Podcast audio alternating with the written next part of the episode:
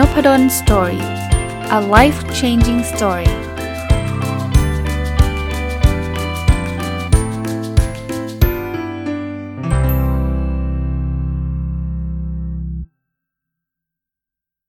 สวัสดีครับ ยินดีต้อนรับเข้าสู่นพดลสตอรี่พอดแคสต์นะครับ แล้ววันศุกร์นะครับ ยินดีต้อนรับเข้าสู่รายการ MBA Weekly นะก็จัดมาตั้งแต่ต้นปีนะครับ เป็นรายการที่ผมมีความตั้งใจ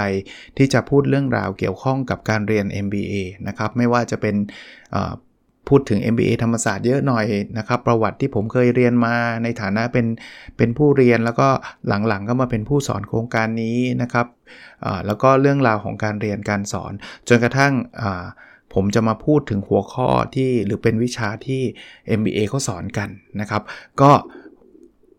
วันนี้เอาเรื่องของการเงินมานะครับ จากหนังสือ The Visual MBA ของคุณเจสันแบรอนนะครับ จะเป็นโน้ตของคุณเจสันแบรอนซึ่งเขาเรียน MBA แล้วเขาก็เอาโน้ตมาสรุป แล้วก็ทำเป็นหนึ่งเล่มว่าเนี่ยมันเป็น MBA แบบ visual ก็คือมองเห็นเพราะว่าเขาวาดเป็นภาพนะครับ แต่ว่าพอดแคสต์คงไม่เห็นภาพ ผมก็พยายามจะย่อยออกมา คล้ายๆ เป็น intro เล็กๆ เป็นเป็นการแนะนำแต่ละวิชาที่ MBA เขาเรียนกันนะครับ จัดมาแนวแนวนี้ได้หลายสัปดาห์แล้ววันนี้จะเป็น business finance ก็คือการเงินที่เกี่ยวข้องกับธุรกิจนะครับเงินเนี่ยมันมีความสำคัญตรงไหน อันนี้ทุกคนก็คงไม่ต้องใช้เวลากันนานนะนะก็คงจะพอทราบว่าเงินเนี่ยมันมีมันมีจำกัด แล้วธุรกิจทุกธุรกิจเนี่ยก็จะต้องมีการใช้เงินนะถ้าเงินมันงอก ไปเรื่อยๆ เราก็ไม่ต้องมาเรียนเรื่องการจัดการการเงินกัน แต่เงินมันมันใช้แล้วหมดใช้แล้วหมด แล้วก็อีกอย่างหนึ่งเงินมันก็เป็นเป้าหมายสำคัญของการทำธุรกิจ เราทำมาเนี่ยเราก็ต้องการเงินเราต้องการกำไรนะครับ เอาไปแล้วพอเรามีเงินเนี่ยเราก็เอาเงินไปใช้ซื้อสิ่งต่างๆ ซื้อวัตถุดิบซื้อต่างๆนะครับจ้างคนงานจ้างพนักงานเข้ามาทำงานนะครับแล้วก็ไปผลิตสินค้าหรือบริการออกไปขาย ลูปมันก็เป็นแบบนี้นะครับ เพราะฉะนั้นเนี่ยการจัดการการเงินเนี่ยมันก็คือการจัดการที่เขาเรียกว่าเป็นเป็น optimum ครับ optimization นั่นคือจะทำยังไงให้เอาสิ่งที่มีอยู่อย่างจำกัดเนี่ยใช้ได้ประโยชน์สูงสุดนะครับนั้นในเรื่องการจัดการการเงินมันก็มีเรื่องของการตัดสินใจทางการเงินต่างๆ ว่าจะทำหรือไม่ทำนะครับ จะซื้อสินค้าโทษที่จะซื้อลงทุนเรื่องของสินทรัพย์นี้หรือไม่ลงทุนการจะขายยังไงนะครับแล้วรวมทั้ง พวกประสิทธิภาพการใช้เงินต่างๆนะครับเออวงจร loop ของการเงินมันก็จะเป็นลักษณะของการที่เราต้องไปหาเงินทุนเข้ามาก่อน ไม่ว่าจะเป็นเงินทุนก็มีอยู่สองแหล่งนะครับ เงินจากทุนของคนที่เป็น investor investor ก็เป็นนักลงทุน เช่นเราจะตั้งบริษัทใช่ไหมมันต้องใช้เงินนี่ ถ้าเกิดเรามีเงินเองก็คือเอาเงินตัวเองไปลงทุน ถ้าไม่มีก็ต้องไปขอพ่อแม่พี่น้องก็คือนักลงทุน หรือว่าเอาไปเข้าตลาดหุ้นไประดมทุนจากนักลงทุนทั้งประเทศหรือต่างประเทศอะไรเงี้ยเข้ามาก็ต้องมี capital เข้ามาก่อนนะครับคราวนี้พอมีเงินเสร็จปุ๊บเอาเงินมาแช่อยู่เฉยๆเนี่ยเขาไม่เรียกเขาไม่เรียกธุรกิจ เราก็จะเอาเงินไปซื้อ asset หรือไปสร้าง asset asset ก็คือสินทรัพย์ เช่น ถ้าเป็นอสังหาริมทรัพย์เนาะเอาเอาเงินบางส่วนอาจจะเป็นเจ้าของลงเอง บางส่วนกู้แบงก์มานะครับ จากเจ้าของหรือเจ้าหนี้เนี่ยมาเสร็จปุ๊บเราก็ไปสร้างคอนโดนะครับสร้างคอนโดนะครับหรือถ้าเป็นธุรกิจผลิตสินค้านะครับ เราเอาเงินที่ได้จากเจ้าหนี้หรือว่าเจ้าของเอามาเสร็จปุ๊บเนี่ยเอาไปสร้างโรงงานนะครับก็เป็นแอสเซทหรือเป็นสินทรัพย์ เอาไปสร้างทำไม โรงงานก็ไปสร้างเพื่อที่จะได้ผลิตสินค้าไงสมมุติเราจะผลิตปลากระป๋อง เราจะผลิตผลไม้กระป๋องงอกกระป๋องอะไรเงี้ย มันก็ต้องมีมีเงินทุนมาสร้างโรงงานเสร็จแล้วเราก็เอาเงินทุนไปซื้อวัตถุดิบ แล้วก็ผลิตสินค้าหรือบริการ พอผลิตออกมาแล้วเป็นผลไม้กระป๋อง เราก็ต้องขาย ขายเนี่ยก็จะได้เงินเข้ามา ถ้าเรามีการบริหารจัดการที่ดีนะครับ เรามีกำไรก็คือยอดขายมากกว่าค่าใช้จ่ายเนี่ยเราก็จะมี net income แล้วสุดท้ายตัว net income เนี้ยมันก็จะไปกลับมาเป็น แคปิตอลก็คือเงินเงินเงินสะสม ที่เราจะสามารถไปสร้างหรือขยายสินทรัพย์ แล้วก็ไปสร้างหรือขยายการผลิต สุดท้ายคุณก็เป็นวงจรลูปที่คุณจะได้กำไรนะครับ เพราะฉะนั้นเนี่ยสิ่งที่เราต้องทำก็คือก็มันจะเป็นวงลูปนี้เราเราจำเป็นที่ต้องบริหารจัดการเรื่องการเงินให้ดีนะครับคราวนี้แล้วเราจะรู้ได้ไงว่าไอ้สิ่งที่เราทำเนี่ยมันคุ้มหรือไม่คุ้ม เขาก็บอกว่าเราก็ต้องนั่งวิเคราะห์ value หรือคุณค่าที่เราจะได้คราวนี้เวลาเราเราทำอะไรสักอย่าง เช่นเราสร้างโรงงานเนี่ยสร้างเนี่ยเป็นพันล้านเนี่ยมันมันไม่ได้แปลว่าขายครั้งเดียวมันจะได้เงินพันล้านนะมันอาจจะต้องขายหลายปีเลยอะ่ะเพราะฉะนั้นสิ่งสิ่งที่เราต้องทำคือเราต้องนั่งคิด future cash flow เงินที่คุณจะเข้ามาไม่ใช่แค่ในปีนี้ แต่เข้ามาในอีก 10 ปีข้างหน้า 20 ปีข้างหน้า เพราะว่าโรงงานมันไม่ได้ผลิตครั้งเดียวแล้วปิดเลยนี่ใช่ไหมเพราะฉะนั้นเนี่ยเราก็ต้องเข้าใจในคอนเซปต์ของของการได้เงินในอนาคต เพื่อมาเทียบกับเงินลงทุนนะวันนี้ที่เราต้องจ่าย เราต้องจ่ายออกไปพันล้าน ในอนาคตเนี่ยคุณจะได้เงิน cash flow หรือว่าเงินสดเข้ามาเนี่ยปีละเท่าไหร่เท่าไหร่เท่าไหร่เนี่ยกี่ปีถึงจะคืนทุนเนี้ยประเด็นความยากขึ้นมาอีกนิดนึงคือว่า มูลค่าของเงินณนะปัจจุบันกับมูลค่าของเงินในอนาคตเนี่ยมันไม่เท่ากัน เขาภาษาอังกฤษเขาเรียกว่า time value of money เช่น เงิน 100 บาทในปัจจุบันอาจจะซื้อก๋วยเตี๋ยวได้ 2 ชามเพราะชามละ 50 บาท แต่เวลาผ่านไปสัก 10 ปี เงิน 100 บาทอาจจะขายอาจจะซื้อก๋วยเตี๋ยวได้ชามเดียวละ เพราะว่ามันมีเงินเฟ้อเงินเฟ้อแปลว่า 100 บาทในอีก 10 ปีข้างหน้ากับ 100 บาทปัจจุบันเนี่ยตัวเลขร้อยเหมือนกันเนี่ย คุณค่าหรือมูลค่าไม่เท่ากัน100บาทปัจจุบันจะมีคุณค่ามากกว่า เพราะว่าอะไรเพราะแลกก๋วยเตี๋ยวได้ทั้ง 2 ชามร้อยบาทในอนาคตเนี่ยก๋วยเตี๋ยวมันแพงขึ้น มันแลกได้ชามเดียว เพราะนั้นในอนาคตเนี่ยมันจะมีน้อยกว่า มันก็มีหลักการในการ discount discount ก็คือคิดส่วนลดมาว่าอ้าวแล้วร้อยบาทในปัจจุบันเนี่ยซึ่งมันมีมูลค่าร้อยบาทอะกับร้อยบาทในอนาคตเนี่ยถ้าถ้าถ้าเทียบแล้วเนี่ยมันเท่ากับกี่บาทในปัจจุบัน เช่นเมื่อกี้ยกตัวอย่างแบบเร็วๆนะ ถ้าร้อยบาทปัจจุบันซื้อก๋วยเตี๋ยวได้ชามเดียวร้อยบาทในอีก 10 ปีข้างหน้าเนี่ยซื้อก๋วยเตี๋ยวได้ตัวทีร้อยบาทในปัจจุบันเนี่ยซื้อก๋วยเตี๋ยวได้ 2 ชามร้อยบาทในอีก 10 ปีข้างหน้าเนี่ยซื้อก๋วยเตี๋ยวได้ชามเดียว แปลว่า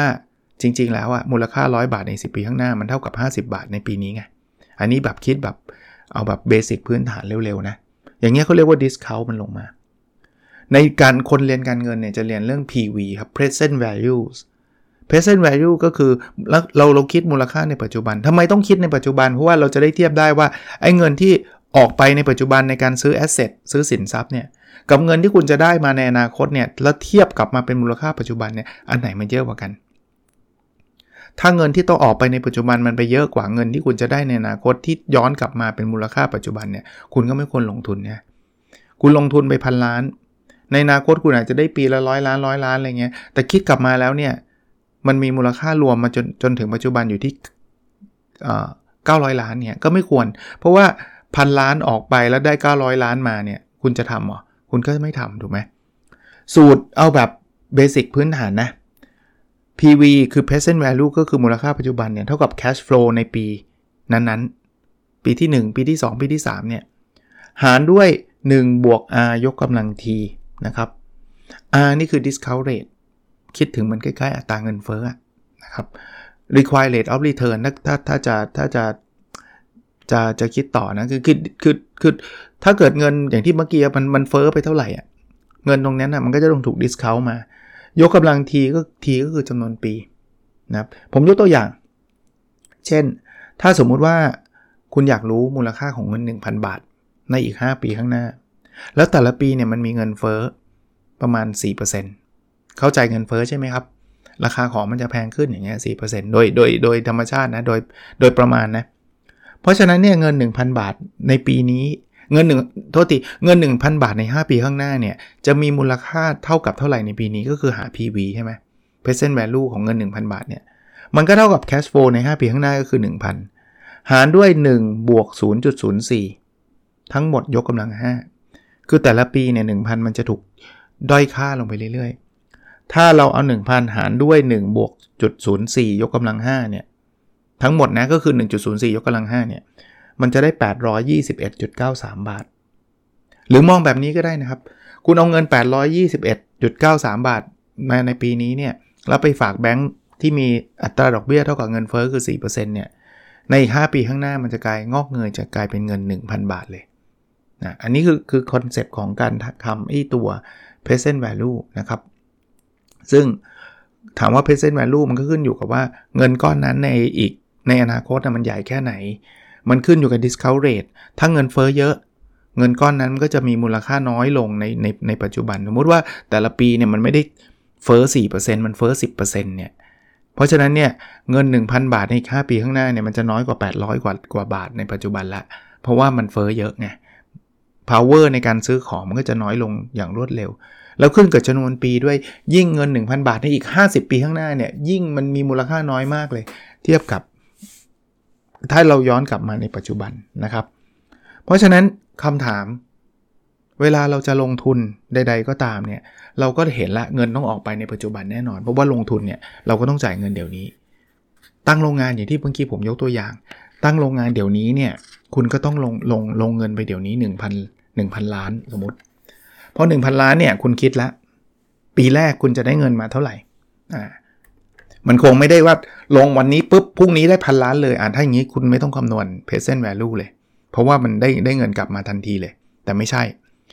ปีแรกได้เงินกลับมาเท่าไหร่ ปีที่ 2 ได้เงินกลับมาเท่าไหร่ ปีที่ 3 ได้เงินกลับมาเท่าไหร่เอาสมมตินะ สมมุติคุณลงทุน 2,000 ล้านแล้วกัน 2,000 ล้าน ปีแรกเนี่ย คุณได้เงิน cash flow กลับมาพันล้าน แต่ว่าอย่าลืม พันล้านเนี่ยผ่านไปปีนึงแล้วนะพันล้านมันจะไม่เท่าเท่ากับพันล้านในปัจจุบันนะสมมุติว่าอัตราเงินเฟ้อ10%มันก็จะเป็นพันล้านหารด้วย 1.1 ยกกำลัง 1 ก็คือพันล้านหารด้วย 1.1 มันประมาณ 909.09 ล้าน ปีที่ 2 ล่ะ คุณได้มาอีกพันล้านนะสมมติ แต่คราวนี้เงินพันล้านมันมันผ่านไป 2 ปีแล้วไง มันก็คือ 1,000 ล้านหารด้วย 1.1 ยกกำลังสองเพราะว่าต้องต้องทอนมา 2 ปี มันก็คือเทียบกับเงิน 1,000 ล้าน ในในอนาคตเนี่ยสอีก 2 ปีเนี่ยเท่ากับเงินประมาณ 826.45 ล้าน ปีที่ 3 ลงไปอีกพันล้านไม่ใช่ลงไปอีกพันล้าน ปีที่ 3 ได้เงินมาอีกพันล้านแคชโฟเข้ามาอีกพันล้าน แต่พันล้านในปีที่3เนี่ยเทียบกับมาในปัจจุบันก็เท่ากับ 1,000 ล้านหารด้วย 1.1 ยกกำลัง 3 คือประมาณ 751.31 บาท ปีที่ 4 ได้เงินเข้ามาอีกพันล้าน แต่ถ้าเทียบกับมูลค่าปัจจุบันก็คือพันล้านหารด้วย 1.1 ยกกำลัง 4 คือ 683.01 ล้าน แล้วก็ปีที่ 5 ได้เงินมาอีกพันล้าน ซึ่งเงินพันล้านในปีที่ 5 เนี่ย มูลค่าปัจจุบันก็เป็น 1,000 หารด้วย 1.1 ยกกำลัง 5 หรือ 620.92 ล้าน จะสังเกตว่าจริงๆ เนี่ยคุณดูเหมือนว่าคุณได้เงิน 5,000 ล้านนะ แต่ถ้าเทียบกับมูลค่าในปัจจุบันเนี่ยมันไม่ใช่ 5,000ไงมันย่อยมาแล้วเมื่อกี้ที่ผมคำนวณเร็วๆให้ให้ให้ท่านฟังเนี่ย มันคือ 909 บวก 826 บวก 751 บวก 683 บวก 620 คือ 3,790 ล้านครับ คราวนี้ลงควรลงทุนไหมสร้างโรงงานนี้ สร้างโรงงานจ่ายไป 2,000 ล้าน แต่ว่าคุณจะได้ cash flow ในในอนาคตรวมกันเนี่ย ถ้ารวมตรงๆเนี่ย 5,000 แต่ว่าถ้าคิดเป็นมูลค่าปัจจุบันเนี่ยคือ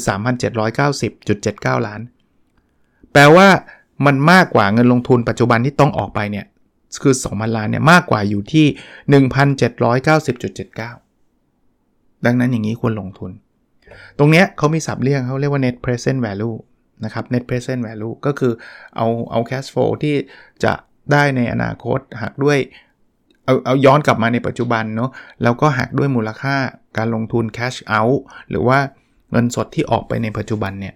ถ้ามันเป็นบวก ถ้ามันเกินศูนย์ก็แปลว่ามันคุ้ม ถ้ามันติดลบ หรือมันเป็นศูนย์เป็นศูนย์ก็เท่าเท่าเท่าเท่าทุนเนาะซึ่งเท่าทุนเราก็คงไม่อยากทำหรอกทำตั้งเหนื่อยใช่ไหมแต่ถ้ามันติดลบยิ่งไม่ควรทำเลย เพราะว่าถึงแม้ว่าเงินรวมๆแล้วดูมันจะมากกว่านะแต่ว่าถ้าเทียบแล้วเนี่ยมันไม่คุ้มเพราะว่าเงินในอนาคตมันมีมูลค่าน้อยไงนะครับ เช่น ตอนเนี้ยคุณลงทุนไป 5,000 ล้าน แล้วในอนาคตเนี่ยแต่ละปีคุณจะได้ปีละพันล้านพันล้านพันล้านมา 5 ปีอย่างเงี้ยไม่คุ้ม คุณเอาเงินออกไปแล้ว5,000ล้านแต่กว่าคุณจะได้เงินกลับคืนมา 5,000 ล้านเนี่ยอีก 5 ปี คุณจะทำเพื่ออะไรอะแล้ว 5 ปีในข้างหน้านะพันล้านมันไม่ได้เป็นพันล้านไงมูลค่ามันลดลงไงก็หลักการก็ง่าย ๆ แบบนี้ NPV ก็ควรเป็นบวกนะครับควรเป็นบวก คราวนี้มีคำถามแบบอาจจะมีคนสงสัยว่าแล้วจะคิดกี่ปีดีล่ะ จริง ๆ แล้วแต่โปรเจกต์อายุของโปรเจกต์บางอย่าง 5 ปีเนี่ยของที่คุณลงทุนไปมันก็จะ เหมือนกับใช้ไม่ได้แล้วใช้งานไม่ได้แล้ว เช่นสมมุติว่าคุณลงคุณลงทุนซื้อรถเพื่อที่จะไปขับเป็น Grab อย่างเงี้ย5ปีมันอาจจะเสื่อมหมดแล้ว คุณต้องซื้อรถใหม่แล้วอย่างเงี้ยเพราะนั้นโปรเจกต์นี้มันก็ 5 ปี บางอย่างอาจจะเป็น 10 ปี 10 ปีก็ได้ หรือบางคนอยากจะ conservative หน่อยคิดโปรเจกต์ให้มันสั้นๆหน่อย เพราะว่าถ้าเกิดโปรเจกต์ที่ต้องแบบ โอ้โห ต้องคิดเงินตั้ง 20 ปีกว่าจะคุ้มเนี่ยบางทีมัน เทคโนโลยีมันเปลี่ยนอะไรมันเปลี่ยนเนาะไอ้ที่เราคิดว่าจะได้เงินในอนาคตพันล้านพันล้านมันอาจจะไม่ได้ก็ได้ เพราะมีความเสี่ยงสูง เพราะฉะนั้นเนี่ยเราอาจจะคิดโปรเจกต์แค่ 5 ปีถ้า 5 ปีไม่คุ้มเนี่ยก็เสี่ยงละเพราะ 10 ปีข้างหน้าโลกเราปัจจุบันเนี่ยมันไปเร็วนะ เราก็ไม่รู้ว่าไอ้สิ่งที่เราขายดิบขายดีตอนนี้เนี่ยในอีก 5 ปีเขายังขายอยู่หรือเปล่า หรือว่ากลุ่มลูกค้ายังมีอยู่หรือเปล่า เพราะฉะนั้นเนี่ยก็อาจจะตั้งโปรเจกต์ไทม์ไลน์ไว้ 5 ปี 3 ปีแล้วแต่เรานะครับแล้วแต่เราก็ ก็สามารถที่จะกำหนดได้ หรือถ้าเกิดเรามั่นใจว่าเป็น 10 ปีก็ 10 ปีก็ได้นะครับ แต่ยิ่งโปรเจกต์ยาวยิ่งมีความเสี่ยงนะครับ จริงๆไฟแนนซ์ไม่ได้สอนแต่เรื่องนี้นะไฟแนนซ์ยังมีสอนอีกหลายเรื่อง ratio ทางการเงินโอ้เยอะแยะมากมายนะครับ ซึ่งผมว่าสำหรับผมเนี่ยตอนมาเรียน MBA ใหม่ๆเนี่ยเป็นหนึ่งในวิชาที่ผมว้าวมาก เป็นวิชาที่ผมแบบ ตื่นตาตื่นใจมากในเรื่องของของการเรียนไฟแนนซ์เหตุผลประการหนึ่งคือ ถ้าใครจำได้นะ ผมพูดใน episode แรก ๆ แล้วว่า ตอนนั้นผมทำงานอยู่ฝ่ายแผนธุรกิจของปตทก๊าซธรรมชาติ เป็นวิศวกรเนี่ยแล้วผมถูก assign ให้ทำโปรเจกต์ feasibility study ก็คือการวิเคราะห์ความเป็นไปได้ของโครงการ ซึ่งตอนนั้นเนี่ยมันมี 2 ส่วนจริง ๆ 3 ส่วนถ้าผมจำไม่ผิด คือความเป็นไปได้ในเชิงเทคนิค เช่น เช่น วางท่อแบบนี้ระยะ ยาวขนาดเนี้ยความหนาท่อแบบเนี้ยมันทำได้จริงไหมเชิงเทคนิคมันแบบมันมันมันมีเทคโนโลยีที่ทำได้จริงไหมความดันท่อมันพอได้ไหมอะไรเงี้ยอันนี้เชิงเทคนิค อันที่ 2 คือเขาเรียกว่าเชิง economics คือท่อส่งก๊าซท่อเนี้ยนะที่รัฐบาลจะต้องลงทุนเป็นพันพันล้าน บางท่อเป็นหมื่นล้านเนี่ยมันทำให้เกิด ผลประโยชน์กับประเทศชาติยังไงนี่เชิง economic บางทีมันทำให้เกิดการจ้างงาน มันทำให้เกิดความมั่นคงในประเทศอะไรเงี้ยพวกนี้คือการวิเคราะห์ความเป็นไปได้ในเชิง economics แต่ที่3เนี่ยที่ที่จะ relate กับเรื่องนี้คือ ความเป็นไปได้ทางการเงิน ทางการเงินก็ลงทุนท่อส่งก๊าซเป็นเป็นหลายพันหรือเป็นหมื่นล้านเนี่ยสุดท้ายแล้วเนี่ยปตทเนี่ยคุ้มทุนหรือเปล่า คือบางบางท่อต้องต้องเล่าให้ฟังนะเนี่ยนี้นานมาแล้วนะครับ ปัจจุบันผมผมไม่มี information พวกนี้ แต่ว่าบางทีเนี่ยมันเป็นความเป็นรัฐวิสาหกิจเนี่ยมันก็ไม่ได้แปลว่าต้องกำไรมากที่สุดไม่ใช่ บางท่อมีความจำเป็นถึงแม้ว่ากำไรอาจจะน้อย หรือขาดทุนก็ก็เป็นนโยบายรัฐบาลเนี่ยก็จำเป็นที่จะต้องมีท่อบางท่อเพื่อความมั่นคงของประเทศก็ก็จำเป็นก็ต้องทำนะครับแต่ว่า information พวกนี้จะเป็น information ที่บอร์ดต้องตัดสินใจว่า ท่อนี้มันส่งผลบวกผลลบยังไง บางทีมันส่งผลบวกต่อเศรษฐกิจ แต่อาจจะลบทางการเงินปตทแบกรับไหวไหมทำได้ไหมนะครับ หรือต้องของงบรัฐบาลสนับสนุนเพิ่มเติมไหมอะไรก็ว่าไป แต่กลับมาครับคอนเซปต์คือผมต้องคำนวณเรื่องพวกนี้ ซึ่งตอนที่มาทำงานใหม่ๆเนี่ยไม่รู้ไงเป็นวิศวกรไม่เคยเรียนแม้กระทั่ง MBA นี่คือเหตุผลหลักเหตุผลหนึ่งนะที่ผมไปสมัครเรียน MBA ที่ธรรมศาสตร์แล้วก็ได้ได้ได้ความรู้ตรงนี้เต็มๆเลย แล้วเอามาทำเป็น worksheet คือคือ apply ได้ทันที อันนี้เป็นเสน่ห์ของการเรียนใน BA อย่างหนึ่งคือ มันมีโจทย์ที่ทำงานซึ่งเราไม่รู้อะตอนแรกแล้วอาจารย์ทำได้ยังไงก่อนเรียน ผมก็เปิดหนังสืออ่านเอา แต่มันไม่ดีเท่ากับไปเรียนกับคนที่แบบเป็นกูรูด้านเนี้ยทำเรื่องนี้มาตลอดชีวิตนะแล้วเราก็แบบอินเลยอะแล้วเราก็ไปใช้แล้วแบบโอ้โหแบบทุกอย่างมันเคลียร์ชัดเจนมากนะครับ ก็ก็ ลองดูครับเผื่อจะเป็นประโยชน์นะครับ วันนี้ก็ถือว่าเป็นในมุมของการเอาความรู้มาฝากด้วย แน่นอนพอมันคำนวณได้เยอะเนี่ยมันจะสับสนนิดนึงนะถ้าถ้าอ่านจากหนังสืออาจจะเห็นภาพชัด แต่ว่าก็พยายามจะเล่าเท่าที่จะทำได้นะครับทำให้ท่านเห็นภาพได้มากที่สุด เอาเป็นว่าท่านอย่างน้อยๆท่านอาจจะคำนวณไม่ทันผมเขียนพูด แต่ว่าท่านพอเข้าใจคอนเซปต์ก็ก็น่าจะเห็นเห็นภาพแล้วล่ะ โอเคสำหรับท่านที่แบบว่าอุ้ยเอาละอยากอ่านหนังสือเล่มนี้จัง The Visual MBA ของคุณเจสันแบรอนนะครับ ก็ลองไปหาอ่านดูผมซื้อมาจากร้านคิโนะคุนิยะ แต่คิดว่ามีทุกร้านนะ ที่ขายหนังสือภาษาอังกฤษนะครับ แปลไทยยังไม่รู้ไม่ไม่ไม่เคยเห็นนะครับ โอเคครับ แล้วเราพบกันใน episode ถัดไปนะครับ สวัสดีครับ